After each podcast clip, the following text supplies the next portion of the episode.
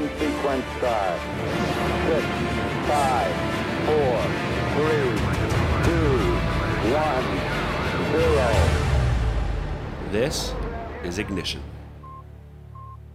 Welcome to Ignition, a podcast for the new evangelization. I am Chris Bergwald, your host. And I'm Father Andrew Dickinson. And it is, well, I guess mid-January. The new year is flying by for me, Father. I don't know about you. It is flying by. I was talking with one of our student workers who helps organize music, and she said, "Oh my gosh, Lent is only 3 weeks away." And I said, "Les," I said, "yes, and you're already wearing your cap and gown for graduation this May, and essentially already married this August." Yes, yes, time, and I think it has something to do. Well, never mind. That's going to get completely off topic. The weather, Father, obligatory weather comments. It's funny because last week I think on Friday, a friend who lives in Ohio had emailed and he said, "Oh, it's probably freezing there." I said, "Actually, it's like it was like low 40s here in Sioux Falls," and he said, "I think that's warmer than here." But then on Monday, it was in Sioux Falls. The high I think was 3 below, so a little chilly. I don't know about Brookings. It's about the same thing. It's definitely. It's nice to have a winter this year, as opposed to years past where we didn't have that. Yeah, sort of thing. Yeah. I don't love frigid temperatures, but I do love snow. So I could, if I could get a foot of snow and temperatures in the single, even teen digits, that'd be fine with me. I'd be happy. My kids would be happy. My wife would be happy because she could send them outside. And our listeners would be happy if they could learn how they could submit their own questions to Ignition. Yes, they can. And I was going to get to that, but since you brought it up already, I will tell them they can email me, cburgwald@sfcatholic.org, cburgwald@sfcatholic.org. We're always, we love to get listener feedback, so send us something, and maybe we'll do a contest again. We gave away Father Robert Barron's book a year or more ago, and maybe we'll try that again sometime, Father. What do you think, Father? The Summa this time, maybe? Or maybe just take it easy and just give the Summa of the Summa. The Summa of the Summa. There we go. We are coming up. The Feast of St. Thomas Aquinas is next Monday, so that might be appropriate. But we'll think about that. Anyway, so I had proposed to Father that we sort of do a riff on a topic, a tangent maybe, of a topic that we discussed a couple episodes ago. I think it was 2 episodes ago. We talked about New Year's resolutions. And as part of that conversation, Father talked about SMART goals, specific, measurable, and so on. And I was thinking about that more since then, and I thought it might be, and also I know that as we approach now the season of Lent, people often start to think of, okay, what can I do this Lent in order to grow spiritually? Practice can I think of? And unfortunately, in my own case, too many times I'm thinking those thoughts on Mardi Gras. The day before Ash Wednesday, which is sort of late to plan. So I thought, for my own sake and maybe the sake of our listeners, that we could talk about some of the characteristics of a vibrant Catholic faith, some of the areas that are important that we all try to grow in as Catholics, and then talk about some specific things, options, ideas, on how we can grow within those. And some of you may have heard of the book by Stephen Covey, I think a time management, personal management guru of sorts. One of his most famous books, Seven Habits of Highly Effective People. You could maybe think of this as the 7 characteristics of highly effective Catholics or highly holy Catholics. 7 is completely arbitrary. You'll see the areas that we'll talk about are touch on things, but there are other ways to come up with lists. Matthew Kelly, I think we also talked, Father, 2 weeks ago about his book, The 4 Signs of a Dynamic Catholic. So he lists 4. Did he talk? You had mentioned, by the way, that he was at the Focus Conference, the national conference that you went to earlier this month. Did he talk about that book or the content of that book at the conference? I didn't get to listen to him. As a priest at a conference like that, you don't always get to listen to the talks. Sometimes you get sucked into other things going on, such as helping with confessions or the like. And so I missed his talk. Gotcha. I imagine, knowing Matthew Kelly, he's pretty good at covering his basics in that way. Right, yeah. So it is a really good book. I'm reading it myself. It's a great book. Father and I just came up with a list of 7. And so what we're going to do is I'm going to just list the 7 areas, 7 characteristics, and then Father and I will go through them and propose some ideas if you'd like to begin in these areas, grow in these areas. And one thing I'll say up front, if you, like me, can have scrupulous tendencies, don't, this is just proposals that Father and I are giving, ideas for you to consider and discern yourself on steps you might take to grow in these areas. So without further ado, if we had sound effects, we'd do a drum roll here, but we don't. So the 7 areas are prayer, sacraments, study, virtue, tithing, service, and evangelization. So we'll go through each of those. Prayer. Father, I've been talking a lot so far, so I'm going to hand this off to you to begin with. What are some ideas if somebody is just wants to start out or to grow in their prayer life, something specific, some specific actions, recommendations that you would offer to somebody? Certainly. I think one of the best ways to pray, and I'm actually surprised we don't have it on this list, but is to pray with Scripture and the readings of Scripture. And so just to simply each day, maybe a good Lenten thing would be to read through one of the 4 Gospels, and just kind of maybe break it down a couple verses a day. They're not that long. And that's a great way to start praying. And then just to kind of try and have a conversation. Pay attention to what catches your attention, in the Gospel. I think that's one good, simple way to pray.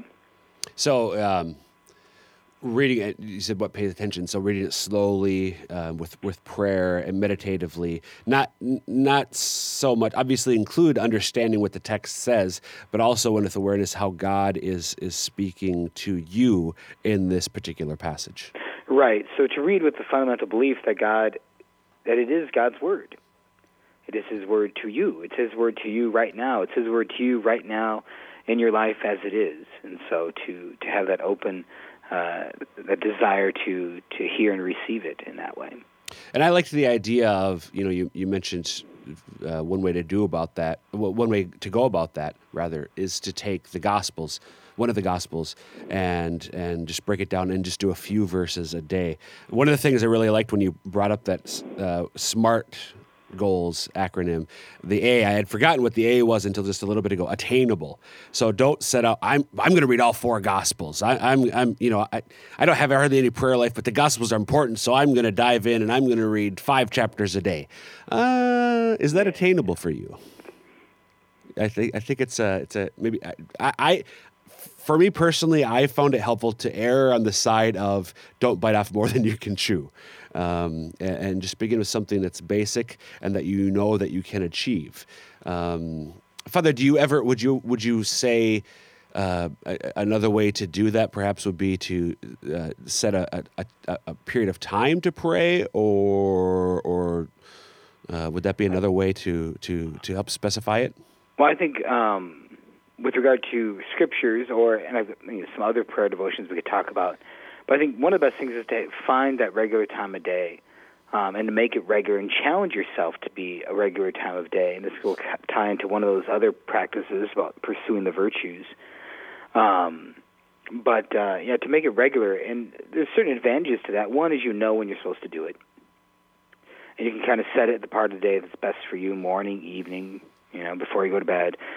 But then you can hold yourself accountable, yep. Right? So if it's in the morning and you miss it in the morning, you missed it. But if you're just going to try and do it sometime during the day, it's very easy for some time to be no time at all. Yep. And then within that, how the duration of it, again, I think also be prudent. Go ahead, sorry. Yeah, I think, I think starting out 15 minutes is a good prudent beginning size. You're not a monk, you're not trained, you probably have many distractions in your daily life. And so just at 15 minutes, and starting out, too, to kind of maybe make things quiet. Okay, what's going on in my mind? All right, I'm just going to write everything going down in my mind and just set it aside over here. And also I think having a specific time set allows you to to kind of be more prepared about going in. So, if, I've got a half hour. That's a lot of time to sit there and pray or to read the scriptures or whatever I'm doing. So I won't worry about getting ready. Well, if it's 15 minutes, you might say, well, I'm going to try and get ready, do what I need to do ahead of time, put a bookmark in my Bible, right? Get the rosary out, whatever it's going to be, and then I know that I can go do it. Yeah, and I would even say that if to me, okay, so here we're talking about how the duration of your prayer time. You should test yourself, but at the same time, maybe if you're somebody, hey, you know, I don't have any prayer life. 15 minutes sounds like a long time to me. Maybe you do lower it, but I would propose that whatever time you set, that it not be just something that you want to push yourself. Again, the idea is not just to begin, but also to grow in these different habits, these different characteristics, these different areas of your spiritual life. So, right? Would you agree with that, Father? Right. Which is, I think, another good prayer or practice to consider. Certainly, is that of the Rosary or the Divine Mercy Chaplet. Yeah. Some time-honored devotions in that way as well. If maybe Scripture seems a little too vague for you. Or to look at maybe a scriptural rosary as well. Sure. So that's the beautiful thing about our tradition, spiritual tradition as Catholics. There are so many different forms of prayer and devotions and so on that there's sure to be something, well, more than one thing as well that appeals to each one of us. So find those things, experiment with things, but. And as Father said, set a time of the day and a period of time and get to it. Yeah? Mm-hmm. Yeah. Anything else with prayer, Father, that you think would be good to share? I don't think so. Okay. So sacraments. It's good to get to Mass, you know, on occasion, if possible. You know, every 7 days maybe would be a good idea, right, Father? That'd be, in fact, a dang good idea. In fact, you're required to. Oh. So, by God, not by us. Weekly Mass attendance, certainly. Talking about Mass in particular, do you ever recommend more than that, or can you talk about, Father, when people have asked you, do you have any other further recommendation beyond make sure you get to Sunday Mass? Well, I think during Lent it's a great time to try and grab to go to one daily Mass a week. I think that's a good first step if you want to try and stretch yourself, maybe. And again, choosing any one of these 7 things we talk about would be, if you did every single one of these 7 things, you'd be busier than training for a marathon. Right. But, consider what might grab your attention. So maybe, one day a week and maybe a regular day, you commit to going and finding, when's the daily Mass in my parishes around me and go to that daily Mass. Now, what do you do at a daily Mass? You pray to have a better experience also of the Sunday Mass. It's going to daily Mass helps you get more out of Sunday Mass. You just become more in the practice of praying at the Mass, of paying attention to the prayers or the words, the responses, your own postures. And so that's, I think, certainly a very helpful and fruitful way to grow in the life of faith. Absolutely. Now, you might live in a place where, or maybe your work schedule, maybe Mass the parish is at 8:30 and you have to be at work at 8, and so that's just not possible for you. That's fine. We're just proposing ideas for your consideration. But if you are able to get to, as Father said, I think to get in to the habit of weekly Mass, at least for the Lenten season, that's a great practice. The other sacrament that certainly comes to my mind, especially when we're thinking about Lent, is reconciliation. Father, what's your sort of standard recommendation for how often you should try to get to confession? I would recommend you try to get to confession once a month, okay, at the minimum, just because that once a month going to confession, it's a good solid time to review your life for every 4 weeks. I have a hard time remembering what I did a day ago. Let alone very long ago. And so, at the very least, to go once a month in our life, it's a good New Year's resolution. In that way, a good challenge. Yeah, and I found just personally when I started receiving the sacrament again with more regularity, I found that if I went beyond that, I could tell. I mean, sin isn't something that you feel, but I just had a sense of, and it's, I don't know how else to put this, a sense of a weight on my soul, on my spirit, and then oftentimes, you know, it has been a little while since I went to confession. So I agree with you. At least monthly has been, for me personally, has been fruitful. You know, you hear a lot about Pope John Paul II. Went very often, I think at least weekly, and if you're able to do that, great. But again, however often, we're recommending at least a month, once a month.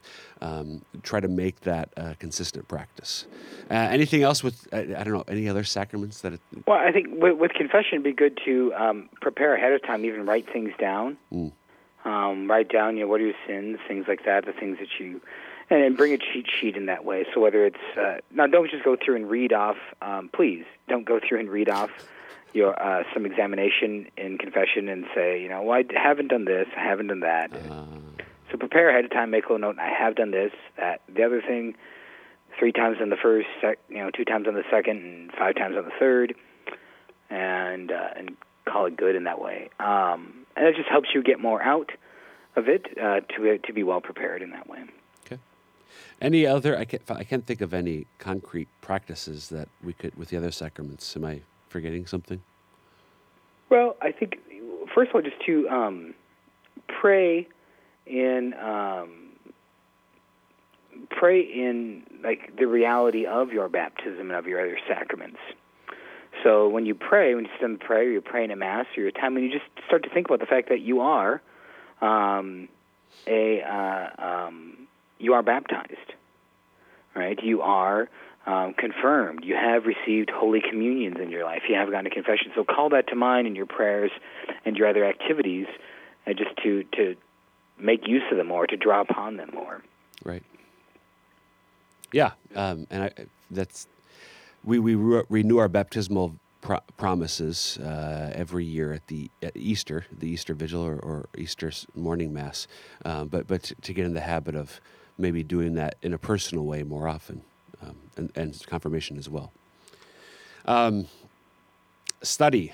We're in the year of faith, of course. The Holy Father's asked us to read the documents of the Second Vatican Council and the Catechism. We've already talked about the Bible.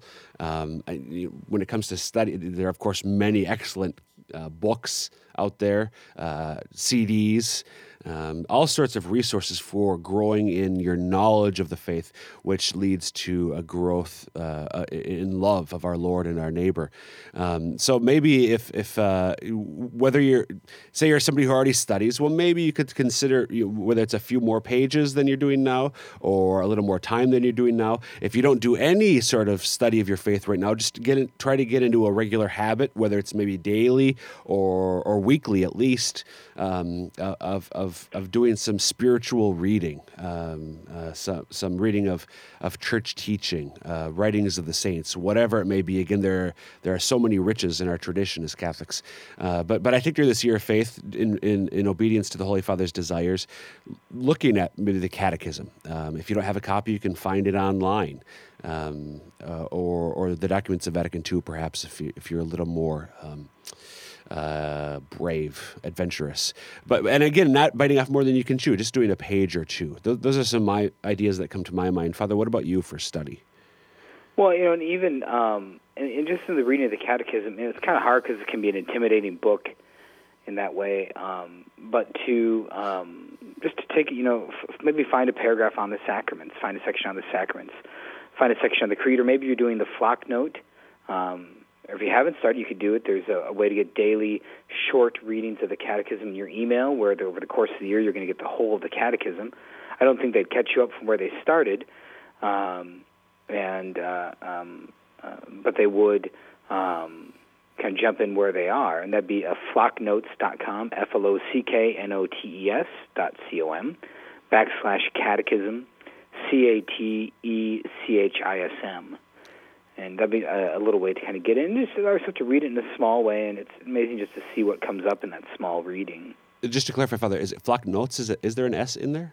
I didn't think there were. I'm going to have Tim check that real quick. We will go to the videotape and we'll check that after this review and get back to you, dear. Check the... Yeah. And so... There is no S. There is no S. I'm getting word now from our producer extraordinaire. There is no S in Flocknote. Well, that's why we pay him the big money. That's we certainly do. Yeah, but that's, as Father said, even if you didn't start at the beginning, just jump in now, and it's a great way to read the Catechism on a daily basis. If that sounds too intimidating, so be it. Pay attention to it once a week, then. Whatever you can do, where you can, you know, you're going to do it, but it's going to push you a little bit as well. Father, anything else with study? Well, then I think just there's good secondary authors to read, and maybe talk to your priest about that, or. But there's, we're going to another good study option would be a Bible study, say through, if you're a younger listener, through focusequip.com, FOCUSEQUIP.com or .org. I don't remember off the top of my head, but you're smart enough to figure that out, young people. They have some wonderful Bible studies there, or, Ascension Press and some other companies have some really good Bible studies. Yep, and oftentimes your parish, particularly during the Lent season, your parish might be offering a Bible study then. If you're in the Diocese of Sioux Falls, we have resources that you can check out from our AV library as well. So all sorts of options that way. Next, Father, virtue. I'm sort of there already. I don't have anything to contribute on this point. Because you've already reached the perfection of virtue? Yeah, and I just don't remember how I did it. So I just, Now it's just for us to try and catch up. Yeah, exactly. Right. So virtue, again, first being aware about them, learn about them, so maybe just tying that in with your studies. But this whole idea that, being Christian is not just being free from sin, but also having the very habits of the heart of Jesus Christ. So concretely, how can we grow in the virtues? By doing virtuous actions. What the heck does that mean? So, if you want to grow in a virtue of justice, then do actions of justice, such as giving to others what belongs to them or what is owed to them, being considerate to others, not butting in on conversations, things of that sort. If you want to grow in the virtue of courage, than to do courageous things, such as, speak up against someone who's using the name of the Lord in vain, even though you're afraid they may not like you anymore. Right. I a couple weeks ago I mentioned how one thing that I'm trying to do this year is be more patient with my darling children. Not that they ever try my patience or very often, no. But I think I may have asked you that. Concretely, how do I do that? And I've been thinking more about that and talking to some others as well. And what I've taken to do or doing is putting myself in situations where I know my patience is going to be tested, or just in my daily habits, thinking about things where I know I can tend to get impatient, and just being aware going into them. Okay. Time to exercise the virtue of patience. So a couple concrete examples for me, particularly on my drive home. We live here in Sioux Falls, just 5 miles away, so it's a 10 or 15-minute drive, nothing long at all. But I can, particularly going through downtown Sioux Falls, get impatient if I'm behind a car and the lights, they're timed perfectly, you can get through them, but somebody in front of me is going slower. Hurry up! So I realized that, and I've known that, but I thought, you know what? I'm not going to be a lane switcher. I'm not going to get upset. I'm just going to stay in this lane and just, there's no huge rush, and just use that as an opportunity for me to grow in patience. The other concrete example for me is getting in the parking lot at my grocery store and then shopping in my grocery store when there are a lot of people there. I, again, tend to get frustrated. There aren't any spots. Hurry up. Get out of my way. Da, da, da, da. I'm so charitable. But just knowing that, going into those and just with the intention of exercising patience in those moments when I might otherwise get frustrated and impatient. Right, and it's amazing how that will then build up. and continue to grow to those other places in life. Absolutely, yeah. That's the idea. So going, knowing, it's just the idea of exercising a muscle in our body. It's the same thing with the same reality holds true in the spiritual life. Just taking opportunities when you can to exercise the muscles of our virtues, so that even when we're lifting something, we don't realize that we're doing it, but we're stronger that way. Anything else with virtues, Father? I think that would be it. So tithing, here we are talking about money again. CFSA is coming up. That's what this is about, right? Say what? Catholic Family Sharing Appeal, Father? Or the people out from the diocese. What? Isn't that kind of shop talk? What? Oh. So anyways, tithing, though. Yeah, I mean, but no, it's good for your soul to tithe. You know, it reminds you, first of all, of gratitude to God that everything you have came from God, and so you owe a return back to Him. Tithing also then reminds you of you voluntarily limit yourself through tithing, right? Especially if you tithe first, tithe off the top.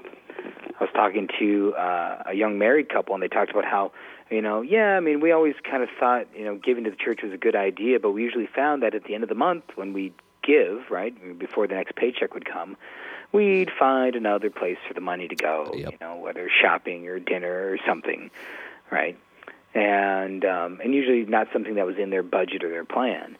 But they said, you know, now, I mean, there's just a greater freedom, a greater gratitude. They appreciate their money more in that tithing. Yeah, and so tithe literally refers to a tenth of your income. Right. And again, this is an area where I think prudence is called for. I think sometimes people can get so caught up in the percentage that they do lose sight of the spiritual intention that you were just talking about, Father. At the same time, I do think it is good to get into a practice of making a concrete, specific amount, whether it's a percentage or a fixed dollar amount, and seeking to grow that over time, whether it's month to month or year to year, whether you start with a dollar amount and add to it or a certain percentage. Maybe you start with 1%. Maybe you're not tithing at all. Maybe you just start with 1%, and then seek to grow it. Again, to me, that's all part of recognizing that we're all recognizing that everything we have is God's gift to us, and so we're giving back to Him the first fruits off the top, as you said. Right, and Which puts us in that right order and that right relationship with Him, that He's creator and we are creature. Exactly. And I completely agree with the couple that you mentioned. It's not even a question. Once you get into the habit, it's not even a question anymore that we're giving off the top. It's not a matter of giving from our disposable income at the end of the month, maybe, but right from the beginning, the intention of giving X dollar amount or X percentage. This is going to our parish, to this charitable organization, whatever it is. Certainly is a practice that has powerful spiritual ramifications. Father, service. Any concrete suggestions with the idea of service? Well, I think for service first of all in your home parish. Whether in faith formation, CCD confirmation classes, things like that. And your parish probably has an outreach to the elderly or the poor. Yeah, and so seeing what's going on already in your parish or the larger community, perhaps getting involved in. I was talking to Father before we went in the air, thinking here of it's more than just these, but certainly the spiritual and corporal works of mercy would fit in here. Trying to look at the recommended practices on helping people in need spiritually and physically, materially. I don't know if I have anything more concrete, though, than that. I think, or maybe just to, in this sense, just finding something to do. Yeah. In that sense, just a little more. It doesn't have to be the perfect thing. It doesn't have to be the best thing. Just something new in that way. Yeah. Okay. All right, and finally, evangelization. Father, how concretely can I do more to evangelize? Well, when was the last time you invited someone to go to Mass? Oh, boy. When was the last time you invited someone to pray? Mm.